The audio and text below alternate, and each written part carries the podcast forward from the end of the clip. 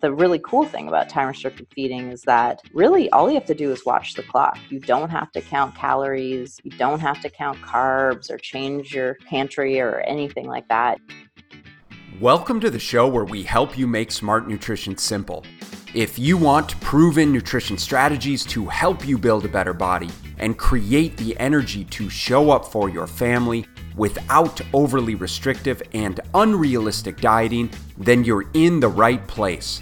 Make sure to subscribe and enjoy this episode. Welcome to the Smart Nutrition Made Simple show. I'm your host, Ben Brown, owner of BSL Nutrition, a one on one virtual nutrition and fitness coaching company that helps you change your belief system around what it means to be healthy through weekly guidance, accountability, and individualized support. And in today's episode, I'm sharing an interview that I did a few years ago with Dr. Krista Varady, a professor of nutrition at the University of Illinois Chicago, and she's one of the foremost experts in intermittent fasting. Her research focuses on the efficacy of intermittent fasting for weight loss and metabolic disease reduction in people with obesity. Now, in this conversation, we talk about the different forms of intermittent fasting, including alternate day fasting, the 5 2 diet, and time restricted feeding. The nuances of each form of fasting as it pertains to meal timing, meal frequency, and macronutrient intake, and the practicality of intermittent fasting techniques and behavior change, long term compliance, and success rates. And finally, some of the common misconceptions around intermittent fasting based on her research. This was an enlightening discussion that helped me and will hopefully help you get a deeper understanding of just how effective intermittent fasting can be as a tool to facilitate long term, healthy, and realistic weight loss. So, without further ado, here's my conversation with Krista. Krista, thanks so much for taking the time to come on the Smart Nutrition Made Simple show. How are you? Oh, good. How are you doing? I'm doing great. Thank you. So, you are one of the foremost experts in intermittent fasting. Um, you've been doing this research for what, about 15 years now? Yeah, that's right, about 15 years. I'm curious, what prompted you to get into uh, intermittent fasting at a time when it probably wasn't being, it, no one knew what it was? Yeah, yeah, it's true. Um, well, I was actually originally, I was doing a, a postdoc at UC Berkeley and I originally wanted to study daily calorie restriction. Mm-hmm. Um, I was just kind of interested in dietary interventions for weight management. And obviously, back then in like the mid 2000s, daily calorie restriction was a pretty big deal. I guess it still is. And then so we are running some trials uh, as well as in my PhD of daily calorie restriction. And I noticed that people really struggled with that diet. Mm-hmm. People got really sick of like recording their calories every day they just got really like burnt out uh, probably about after probably about a month or so so then i thought well do people really have to diet every day to lose weight or potentially can they diet every other day and still see the same amount of weight loss so then um, my supervisor at the time and i um, yeah we basically decided to test out this alternate day fasting in uh, in human subjects to see if people kind of greatly reduce their calories every other day if that would produce the same amount of weight loss or potentially even more weight loss than a daily restriction regimen. And so, from the research you ran with that, what what did the findings show? Oh, so that was yeah one of our our first, or I think yeah one of no, it was the first study of uh, kind of fasting for weight loss, and we saw that it, it actually worked.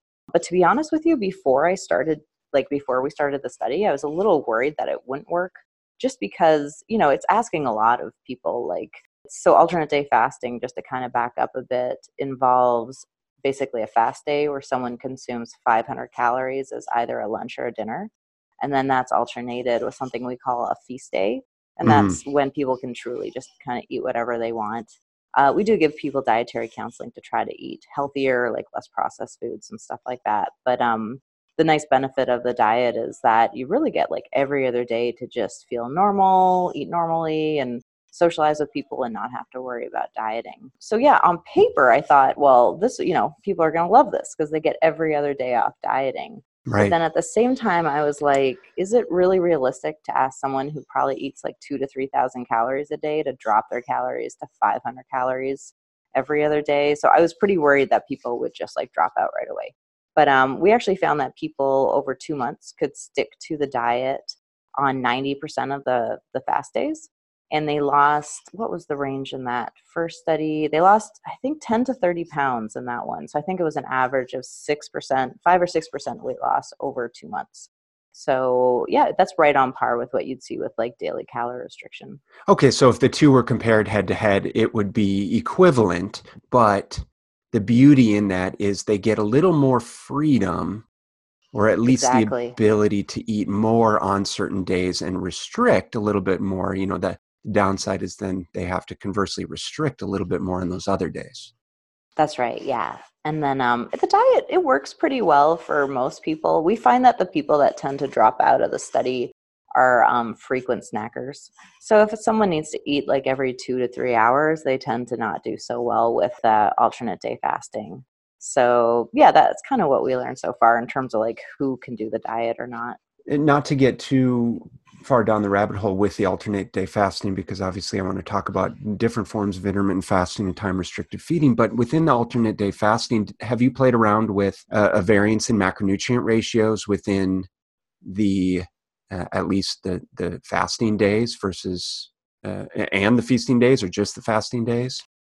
Uh, yeah, yeah, we have. So we recently, just I believe it was actually just a couple days ago, published a study. It finally came out where we combined alternate day fasting with a low carbohydrate diet because um, you know low carbohydrate diets have been shown to kind of boost weight loss. So we wondered if we could see a little bit more weight loss with alternate day fasting if we added on that low carb component. And we found that it, it did actually boost weight loss a little bit. So it was a six month study in uh, obese men and women and typically over six months people lose maybe like five to six percent. And then uh, with the low carb component, they lost uh, close to eight percent of body weight. So it did boost it a little bit. Uh, we're hoping for more, but um, but that that's our main finding for that. And when when you say weight loss, was there a change in in lean muscle mass or was it fat mass? Uh, yeah, so in in most of our well, with daily calorie restriction, our typical weight loss diet, most people will lose about 75% of their weight as fat mass and about mm-hmm. 25% as lean mass if they're not like exercising. Right. And so with that study, we did see a preservation of lean mass. But that's probably because they were also consuming a pretty high protein diet at the same time. So it was low carb, high protein, which it usually is if it's low carb. Um, so I think it was about, what was it, 30, on average, it was about 35% protein. Okay. Um, so they did preserve lean mass there. In fact, I believe it went up a little bit. So if it's 35% protein, what what specifically was the ratio of carbohydrate for to be considered low carb? We actually so the study I have to mention was funded by Nestle. So we use these like low carb high protein shakes from Nestle. So we kind of had to just like go by that macronutrient um, and it was less than what was it? It was thirty percent carbohydrates. So that's so not, not super low yeah. carb, but um, on the fast day they were still consuming. it was around fifty grams of carbs on the fast day. So it was, you know, it wasn't below like the 20 grams, the, the very low carbohydrate diets, but it was still definitely ketogenic on the on the fast days.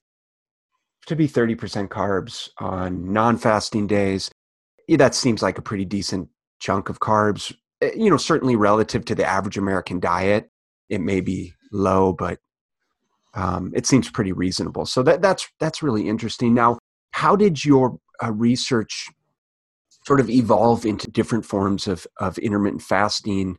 And I'd love for you to talk about kind of what the different forms are, and maybe kind of just give us a definition of exactly what is intermittent fasting. Oh, yeah, sure. So, intermittent fasting really just means a period of eating followed by a period of fasting. It's a uh, yeah, it's a pretty simple concept. So, what really confuses people is basically just all the terminology out yeah. there. So, intermittent fasting is an umbrella term for three different diets. The first one uh, is alternate day fasting. So, again, that's like 500 calories every other day uh, and then with that feast day in between. And that just literally flip flops like that indefinitely. So feast day, fast day, feast day, fast day. And then the second kind is f- the 5 2 diet. So that's a diet that's really popular in the UK right now. Mm. And that's kind of a spin off of alternate day fasting, which involves just two fast days per week. So if someone's kind of struggling to squeeze in all those fast days, there's the option of just basically having two 500 calorie days per week and then five feast days per week. Are those back to back or or uh, different altering days, alternating days? Like non-consecutive. You yeah. can choose. So most of the research in that area has done it consecutive days, okay. but um most people choose to do it like on a Monday or Wednesday having a fast day on a weekend is really difficult. yeah, it wouldn't be very realistic. Like most people, yeah, even with alternate day fasting, I find a lot of people say like, you know what, I had a fast day on a Saturday, but I just couldn't hack it. So yeah. most people try to stick to like Monday, Wednesday, Friday, or something. That makes sense. Um, yeah, yeah. And then the kind of newer form of intermittent fasting, the third kind, is time restricted feeding. And that's when people eat within a certain window of time each day. So a really popular version of that is 16-8. So that mm. would be when people eat within like an eight hour window each day. And you can pick the window of time. A lot of people, like whenever I give talks, they come up to me after and they're like, oh yeah, I've been doing time restricted feeding forever. And I like to do like 12 to 8. I find most people just kind of pick 12 to 8 because they find it easiest with their schedule. Um, skipping dinner is really hard for people because, yeah. you know, just like eating with family and stuff like that, or I don't know, there's people that will like make dinner and then like have to skip it and just watch their family eat it. So if they're like following something else, which, you know, long term, that seems pretty tricky. And then there's other forms of time restricted feeding too. Uh, we did a study of eight hour time restricted feeding. Uh, and then we're just about to publish a study for four hour and six hour time restricted feeding. And, and that's all for like weight loss. The really cool thing about time restricted feeding is that really all you have to do is watch the clock. You don't have to count calories, you don't have to count carbs or change your pantry or anything like that. You really just kind of set a time that you're going to eat every day. So let's say in our studies for the eight hour one, we have people do 10 to 6. Mm-hmm. And uh, and the rest of the time, so after 6 p.m. and up to 10 a.m. the next morning, people just consume water or like non like caloric beverages like black coffee or black tea. We do allow in our studies like one or two diet sodas but we try to limit those because those can increase um, sugar craving a bit. So just to clarify because i think this is one of the most fascinating things about time restricted feeding is when you're comparing time restricted feeding it's it's not necessarily caloric restriction. So so in other words if you're taking an eight hour eating window uh, or a six hour eating window and you're comparing that to someone that eats in, over a course of 12 hours all calories being equal the, the time restricted feeding group will have equivalent uh, no. or better weight loss okay so just to back up again there are i, I do like weight management trials and um, there's only, it's funny because time restricted feeding right now is so popular, but people don't understand that there's only like four or five human studies of time restricted feeding out there. So there's like a hundred diet books on it, but they're all based on like, well, probably nothing. But uh, you know, there's really only four studies out there. So human our, human trials. Yeah, sorry, human trials. Yeah. There's tons of animal data. Yeah. But unfortunately, we're not with intermittent fasting. It's really hard to reproduce what we see in animals and humans in general. So in our eight hour time restricted feeding study, which was published a couple of years ago, like I think one of the coolest things that we found was not only that people lost weight, but they lost weight because restricting their time to just eight hours per day made them unintentionally cut 300 calories yeah. out of their okay. diet. So it is it is like another way of fooling the body into eating less. And then with our 4 hour and 6 hour windows that we a study that we just finished, uh, we found that that actually makes people cut about 600 calories out of their diet. So I think a lot of people ask me, like, oh, why? You know, what's the magic of it? And I really think it's just calorie cutting. But I think you're you're referring to there was a study published by Courtney Peterson, I think about mm-hmm. a year or two ago, and then they looked at early time restricted feeding and they fed everyone. It was a small study, but they like fed everyone so they made sure that they weren't losing any weight. And um, in that study, they they still saw the improvements despite no weight loss. So they saw like de- improved insulin sensitivity, decreased blood pressure, um, and a couple different other metabolic disease risks. So so yeah, it may actually work without weight loss as well, which is a really cool aspect of the diet. moving beyond weight loss, what are we seeing as the benefits of some of these forms of intermittent fasting, specifically time restricted feeding in terms of glucose metabolism, insulin regulation, you know, lipid management, uh, and so on? I think there was like one or two other studies where they tested it in athletes, like resistance trained people, and then they saw the same thing where it's basically it helps reduce insulin resistance so that can help people uh, basically lower their chance of developing type 2 diabetes um, and then it also helps to lower insulin levels as well but the diets tend to not have any effect on um, glucose but i should say that most of these people were healthy or pre-diabetics so glucose is still pretty well well regulated there but i think i really think that a lot of it if it's just like a free living person because the studies I just mentioned, they all fed the people. So it's it was like a really kind of contrived thing where it's like, you know, you don't day to day you're not like fed so you don't lose weight. Yeah. But if you give these diets to people in a real world setting like we have in our studies, people do lose weight and it's because of the calorie restriction in my opinion. I just I really don't think there's anything that magical about the diets. I think it's really just again another way of like getting people to eat less.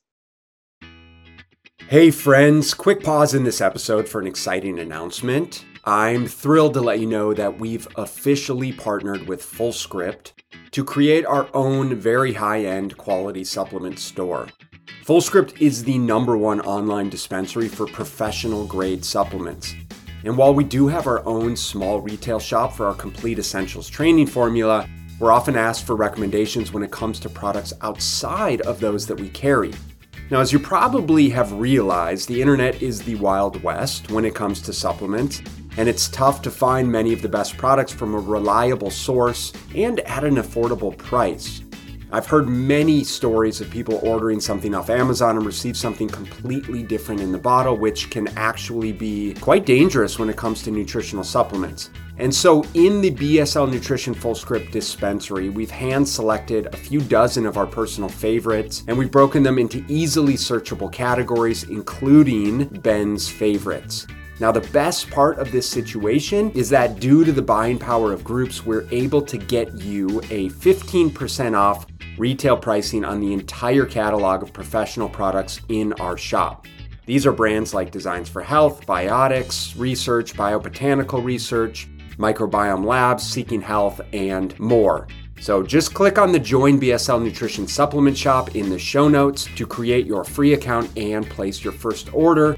Orders over $50 receive free shipping on top of our 15% discount on everything. And just so you know, the criteria we use to determine what went into the shop is is the product something we would recommend and or take ourselves and give to our kids? Is the product of the highest quality and can we provide a lower cost than is available anywhere else on? Now, we sincerely hope this helps you save money and acquire the highest quality products for you and your family. And let's get back to the show. Yeah, I think that makes a lot of sense. So it's almost it's just by virtue of the rules in place of like you're you know, you only have an 8-hour window or that's what we're suggesting or a 6-hour window there's only so many calories that someone's really willing or wanting to eat within exactly. that time frame and especially when we're talking about if i sort of give you the guidelines of try and stop eating before 7 or 8 p.m well you know that the majority of the american population consumes most of their calories between what 5 and 10 p.m so yeah yeah exactly if you, if you so, cut that in half obviously you're going to be restricting your calories. Exactly. That's really interesting. So what about some of the research suggesting, and I don't know how much there is, about the kind of timing of eating relative to our circadian rhythms and what our bodies sort of naturally are supposed to eat when it when you know hormones are highest yeah. and versus when we sleep and digest and so on and so forth yeah so the main thing that just with um kind of timing of eating that seems to be that we kind of learned over the past couple decades is that people are a lot more insulin sensitive in the morning. So that means that they can like process blood sugar or just put away sugar a lot mm-hmm. more easily in the morning. And then, kind of as the day progresses, people's insulin sensitivity tends to go down. So, in general, kind of a, a take home message from this is that it would probably be better if you're doing time restricted feeding to like consume most of those calories in the morning. So once you wake up, and then, you know, so if you're doing an eight hour one, maybe you could do like eight to four or seven to three or something, you know, and then maybe that would help you like regulate your glucose levels better. It's still, that still hasn't been tested uh, just in terms of like early versus late time restricted mm-hmm. feeding. Again, because like the area is so new. But yeah, it's definitely kind of a, an important question that has to be asked. I just don't think, I don't know, with my studies, I'm not really like a mechanisms person. I'm more of like a feasibility. Like I'm always just looking for new ways of to like manipulate dietary patterns to help people like control their calorie intake. So that's really why I'm interested in like intermittent fasting is mainly for like weight management and um, just prevention of like metabolic diseases like heart disease and diabetes. And I just don't think realistically, I just don't think people are going to eat from seven to three. Like it's really, really hard. Like maybe if they're, I don't know, if they're shift workers of some sort, like maybe, well, actually, no, then that would totally mess up their circadian rhythms. Mm-hmm. But um, I don't, I just, I don't know. Whenever we did like a meal timing study with alternate day fasting, because we had a lot of questions with that where people were like, well, where do I place those 500 calories? So, you know, should I, we would always tell people to have that meal as a lunch um, and the only reason we originally said that was just to standardize it between subjects. Um, and I just thought, you know, going into this, since there was barely any research before, it would just be easier for people to kind of break up their workday with a meal. Because, you know, personally, it would be really hard for me to like not eat anything until like 6 or 7 p.m. at night, like when I would have like dinner with my family or something. But um, when we ran this meal timing study, we compared basically consuming that meal, that 500 calories, as either a lunch, dinner, or a small meals throughout the day. And we found that it didn't really impact weight loss at all. People could kind of do it whenever. But um, just kind of like anecdotally, all the subjects in like the dinner time group were way happier. They thought it was way easier to do. We had a lot of complaints about like feasibility in the uh, the lunchtime group, and then even in the small meals group, we made them consume like 100 calories kind of spread throughout the day and they thought that that was actually pretty brutal because like when you're hungry and if you only get to eat 100 calories it's kind of like an insult like a slap yeah definitely but um so we found out that that was not a very popular form so sure time restricted feeding is probably best for you if you consume most of your calories before 3 p.m. So a lot of the meal timing studies are showing that. But like, are Americans really going to do that? Probably not. Yeah, that I mean that makes sense. So you know, in theory, is that could be most beneficial, but how much more beneficial is it going to be if you can't really stick to it in terms of saying, yeah, should you go between seven or eight and two or three p.m. But right, what person's lifestyle is going to allow them to realistically do that? Certainly, exactly. no one with a family or kids or yeah. Exactly. You know, I mean, yeah, yeah, exactly. So, and again, it's just that like so many social things happen at night you know most like parties or social events or you know just like a lot of those things happen in the evenings or around dinner time. So you know realistically i don't think we can ask people to have this like morning lifestyle of eating. Nonetheless you would you suggest based on your research that it would be beneficial for people to curb their evening eating patterns to a certain point? Oh absolutely yeah I think one of the things you mentioned before is that people eat a lot of their food after I think it's like 5 or 6 p.m. And I think you're probably referencing there's a study by Gill and Panda um, that mm-hmm. came out in Cell Metabolism, I think like four or five years ago. And it was such a fascinating study. They were looking at basically like when people ate during the day. And um, the the cool thing in that is that they they found out that there's no like set meals. Like people don't eat breakfast, lunch, and dinner. People are basically always eating there's like these really cool diagrams just showing that people are just like constantly consuming something right like every hour or so. But then one of the cool things for that study as well is that they found out that people were consuming can't remember the exact percentage but i think you're right like more than half their calories past like 5 p.m or something. So it uh yeah it's just it's kind of amazing um, you know we're really kind of like an evening americans consume so much in the evening. So that's certainly what i've observed. I don't know what the research says but that's certainly what i've observed just in clinical practice over the years. Uh, yeah. Uh, and, and so obviously that makes sense to like okay well what can we do? And that's why the beauty of some of these intermittent fasting techniques is instead of saying don't eat this that or the other simply giving a somewhat of a rule of saying can you stop eating by 8 p.m in which case you don't even tell them what they can't do per se it's just you know you're giving them the guidelines of okay and and that can help manage calorie intake. Yeah absolutely and i think i was studying alternate day fasting for a while but now i definitely want to move into time restricted feeding because it seems it honestly just seems the easiest for people we uh, we always give people exit surveys. Um, so with alternate day fasting, we only find that like 20% of people still want to continue the diet after. Whereas with our time restricted feeding studies, it's more like 80 or 90% of people say that they'll continue doing this because they just find it like easy. And the more most important thing, like as like clinicians and you know just people in in the health industry, like we just have to realize like people just need to do something that they can incorporate into their lifestyle. And that's probably something that really closely mimics what they're already doing. So I always say like, you know, intermittent fasting is not for everyone. It's not like the the be all end all diet. It's not better than calorie restriction. We published a study in JAMA showing that it basically produces the same amount of weight loss over a year. But um yeah, it's just people should do kind of something that's similar to what their normal dietary pattern is. So if you eat a lot of like meat and vegetables, then maybe low carbs good for you. If you really love recording stuff on your phone, then yeah, maybe daily calorie restriction is good for you. But don't try to like squeeze yourself into like this new pattern of eating cuz sure, you might be able to lose some weight over like 2 or 3 months, but then, you know, you're probably not going to do it long term and then you're just going to gain all the weight back. So just yeah try to find there's so many different diet options out there. Try to find something that closely resembles what you're already doing but helps you control yourself a little bit more and then hopefully that will work for you long term.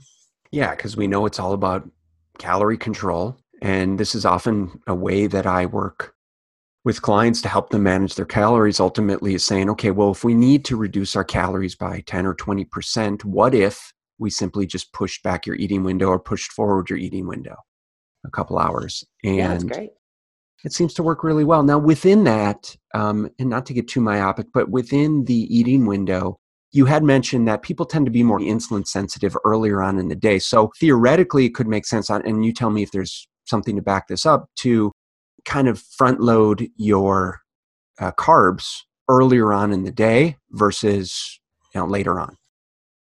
Oh, if there's any studies for that, there there might be. I, I'm not. I'm actually not not aware of that, but it would make sense mechanistically like just you know because mm-hmm. you're more insulin sensitive so you could put that the the sugar away basically. But yeah i'm not actually aware of studies that uh, have tested that out.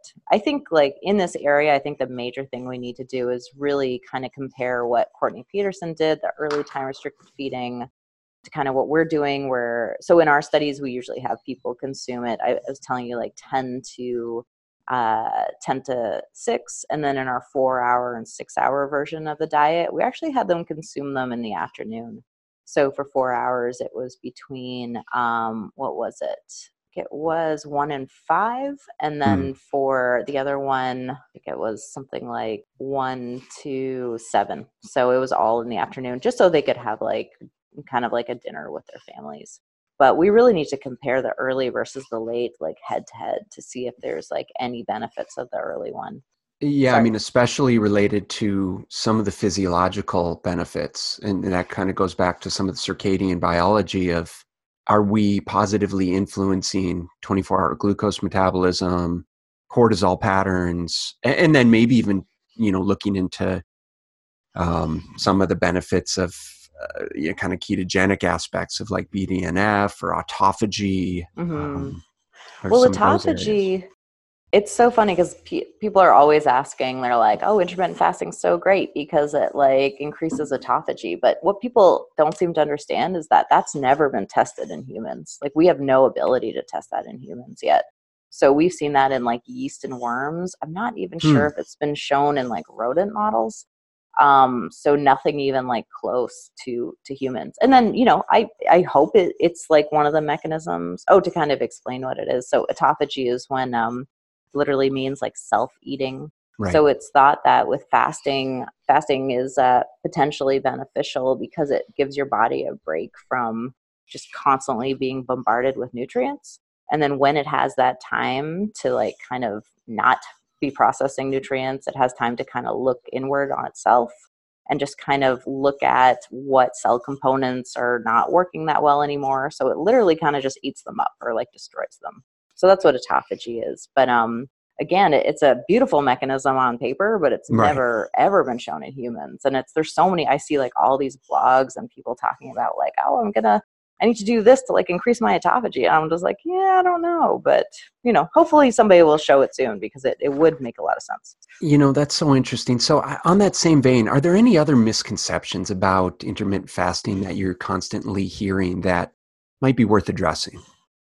Uh, I would just say at this point, a lot of the, the things that people are talking about in blogs and stuff are just a little too ahead of its time. Mm-hmm. You know, for in general for intermittent fasting, I think in total there's maybe 25 like studies out there and that includes time restricted feeding in humans. So it's definitely something like when I started studying this, you know, 15 years ago, there was two studies and there was like basically nothing out there. So now that it's becoming more popular, there's definitely more research but um it's really you know all the all these like it's just a little overblown like what people are saying about it. It definitely works for weight loss but it's not better than any other diet basically. So that that's something i definitely want to clarify. Oh, that's um, great. and another thing is like safety aspects. People often ask about that. So people are concerned that intermittent fasting gives people eating disorders that that's incorrect. We've um, studied this in people. Um, oh, well, one thing I should mention is that we don't recruit people with a history of eating disorders into our studies. I don't think that the diets would work well for them, particularly people with binge eating disorders. We um, made the mistake of not excluding that group of people, and those people just basically ate. They were binging during the feeding period.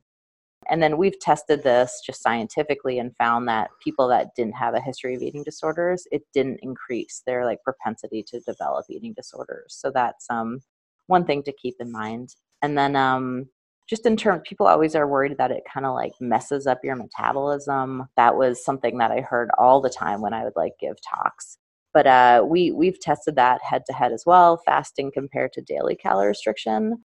And the thing to remember is that when you lose weight, your body, your metab- your metabolic rate will go down just by like 50 or 100 calories, basically in relation to to how much weight you're losing, because um, fat, basically your fat-free mass, your lean mass predicts your metabolic rate. What right. predicts like 85% of it. So as you lose weight, you're going to lose a little bit of that if you're not doing like heavy resistance training. And then as that goes down, so does your metabolism.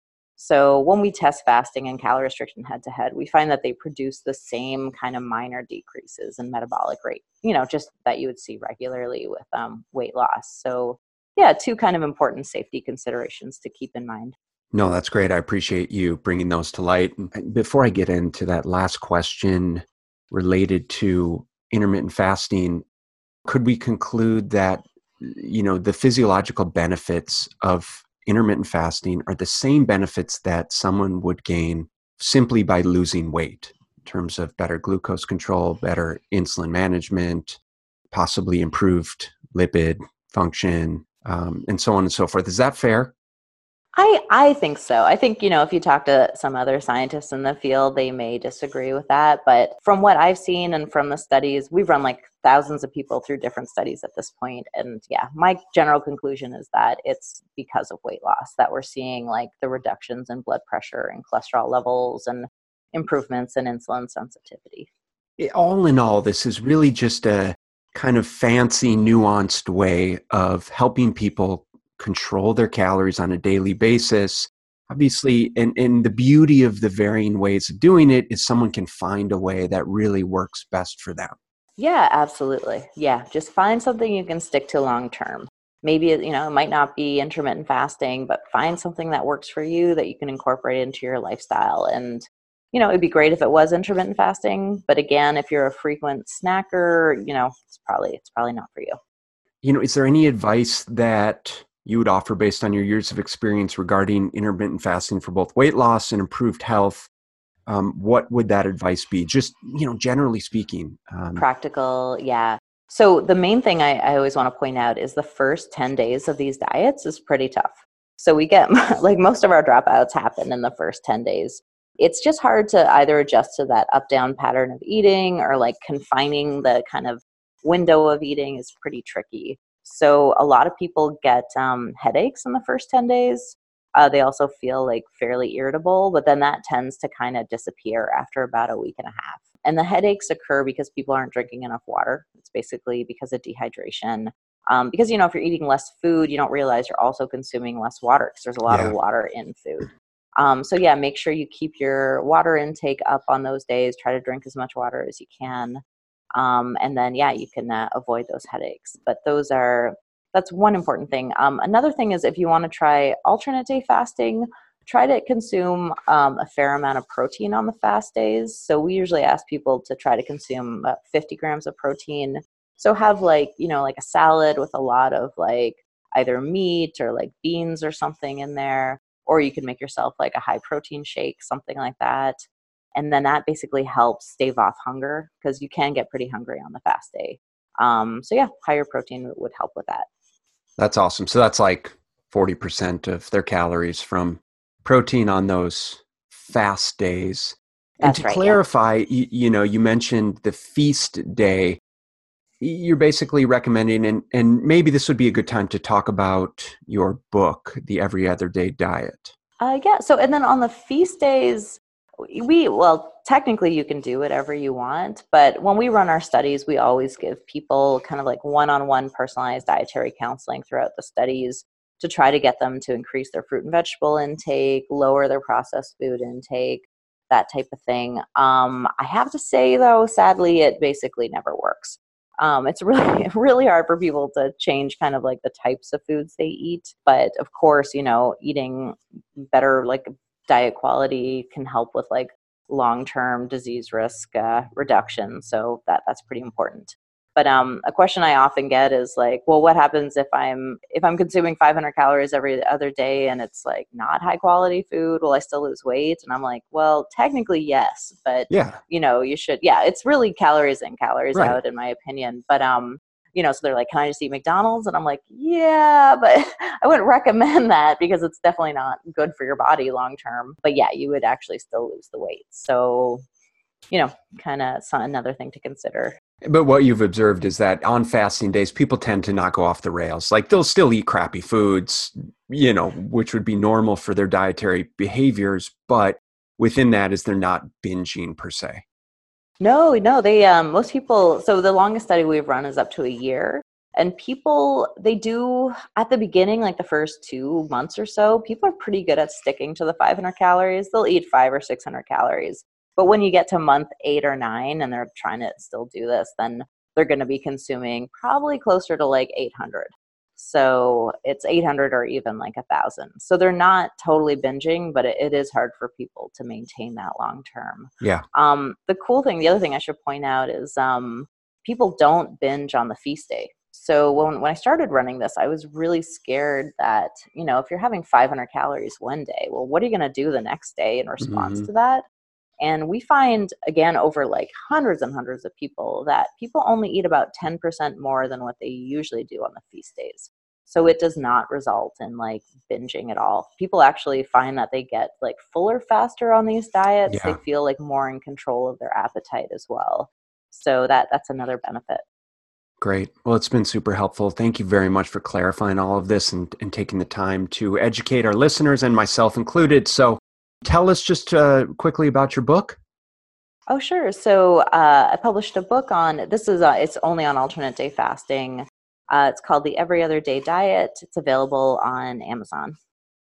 Beautiful, Krista. thank you, thank you so much for your time. I really appreciate it, and, and I, am really grateful for everything that you're doing in our field, nutrition field, and uh, bringing all of this information to light. So continue the great work. Thank you so much. Oh, great. Thanks so much for having me. Take care. Bye.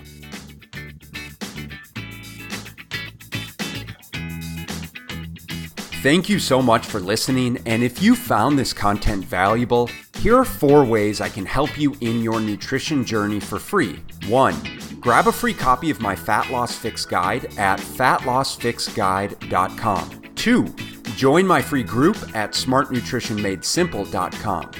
Three, subscribe to my YouTube channel at smartnutritionmadesimpletv.com. Four, leave a five star rating and positive review so that we can gain access to more nutrition experts ready to share their knowledge with you and ultimately help more people make smart nutrition simple.